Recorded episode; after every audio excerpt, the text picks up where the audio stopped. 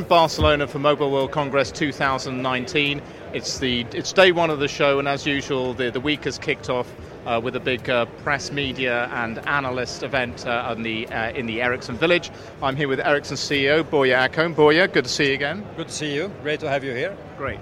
So obviously, you know, as it was last year, um, this year, this show is so much about the different aspects uh, of 5G. You talked this morning about 5G first mover advantage. Can you give your Ericsson perspective on, on why that's important, but also whether you're seeing, starting to see a capex uplift from the carriers as a result of operators thinking the same way as you? What we see, or I think the analogy to 4G and the 4G introductions are, are relevant to look at. So we have done an analysis of the front runners that build out 4G early. And what we have seen is that they have, they have both gained subscribers and they gained ARPU. So by being early on, they got the call it the, the, the, most interested customers very early on, and they've been able to keep them.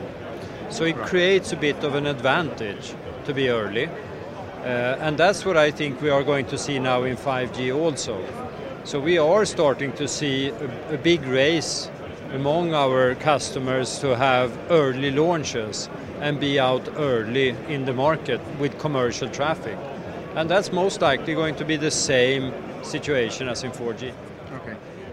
Is this resulting in a greater spend by the operators, or are they shifting some of their spend from 4G and all other areas to 5G, or is there an uptick in, in capex? We see, we think there will be an uptick in capex, and you have seen that basically in the uh, external consultancy reports, etc., that they also forecast a bit of an uptick. But what I would caution against is to, to separate between what's 5G spent and what's 4G spent. And, and here, of course, our hardware has been enabled for 5G since 2015. So it's a software upgrade to make it 5G. So for us to actually separate between 4G and 5G is, you know, increasingly uninteresting actually. Right, right. So you, you mentioned 4G there, and, and, while Mobile World Congress these days, you could almost call it 5G World Congress. 4G LTE, this is still an incredibly important technology for everybody, but there are some areas of the world, of course, where 5G is going to be really a lot of years out, like most of the African markets, for example. So how important is 4G R&D still to companies like Ericsson? It's very important we are convinced uh, 4G will be a very long-lived technology. And that's also because 4G and 5G can coexist. So you can, as, as we do with our Ericsson spectrum sharing, dynamically allocate and use spectrum between 4G and 5G. So we are going to see our customers continue to invest in 4G.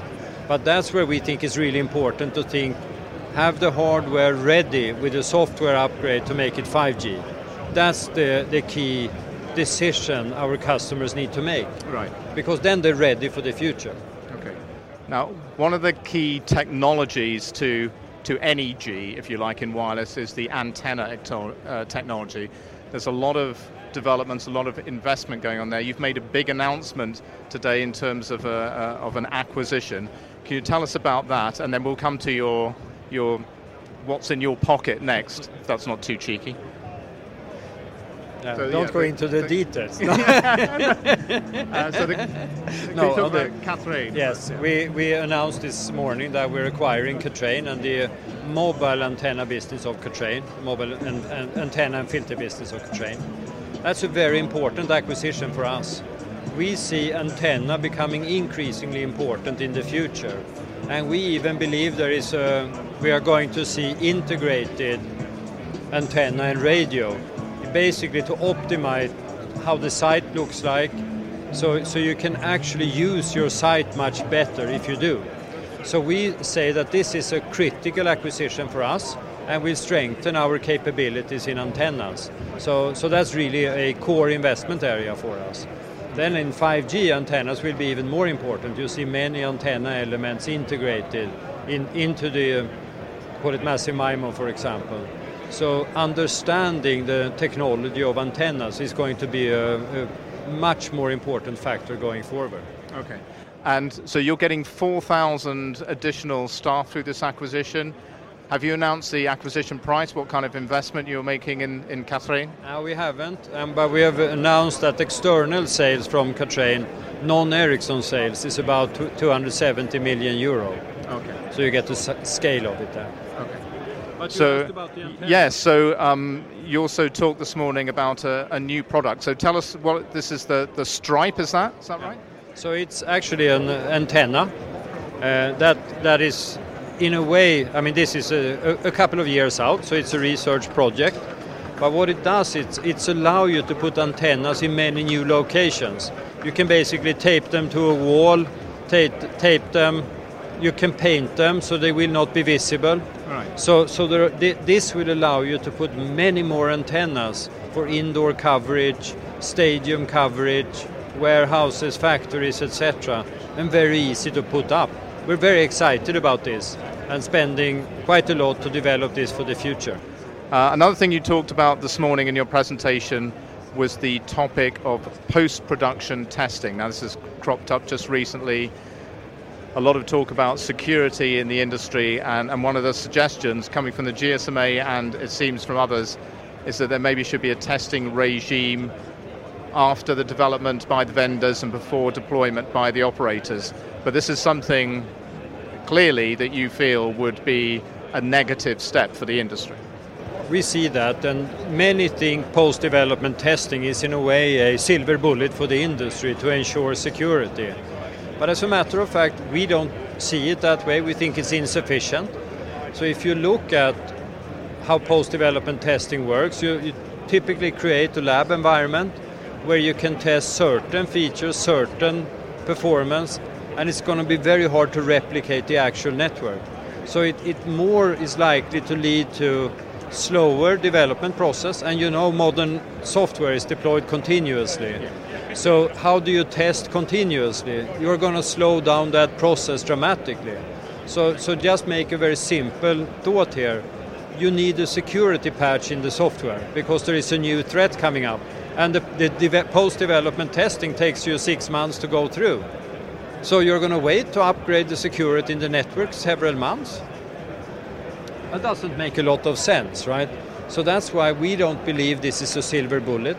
Maybe it's good for certain applications, useful in certain parts, but not as a call it industry-wide requirement. We think that's only going to slow down introduction of new features, it's going to slow down innovation, and it's going to increase cost. Okay. So obviously only an idea at the moment. It'll be interesting to see if any of the industry organisations come up with some detailed plans about how this might work.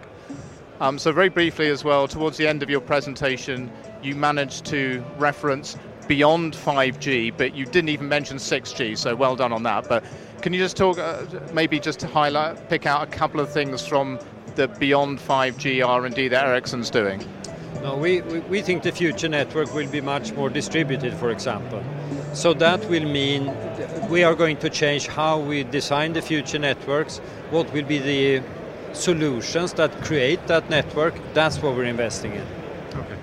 And I don't think we've got time this year to go into the full depth of the 1980s music scene, uh, but I just want to get your opinion. Bruce Springsteen better than Duran Duran? oh, that's an easy one, and you know the answer. It's Bruce Springsteen, of course. Of course, of course. Everybody knows that. Okay, from Mobile World Congress and the Ericsson Village, this is Ray Le Maistre for Light Reading. And I ain't got nothing to say. I come home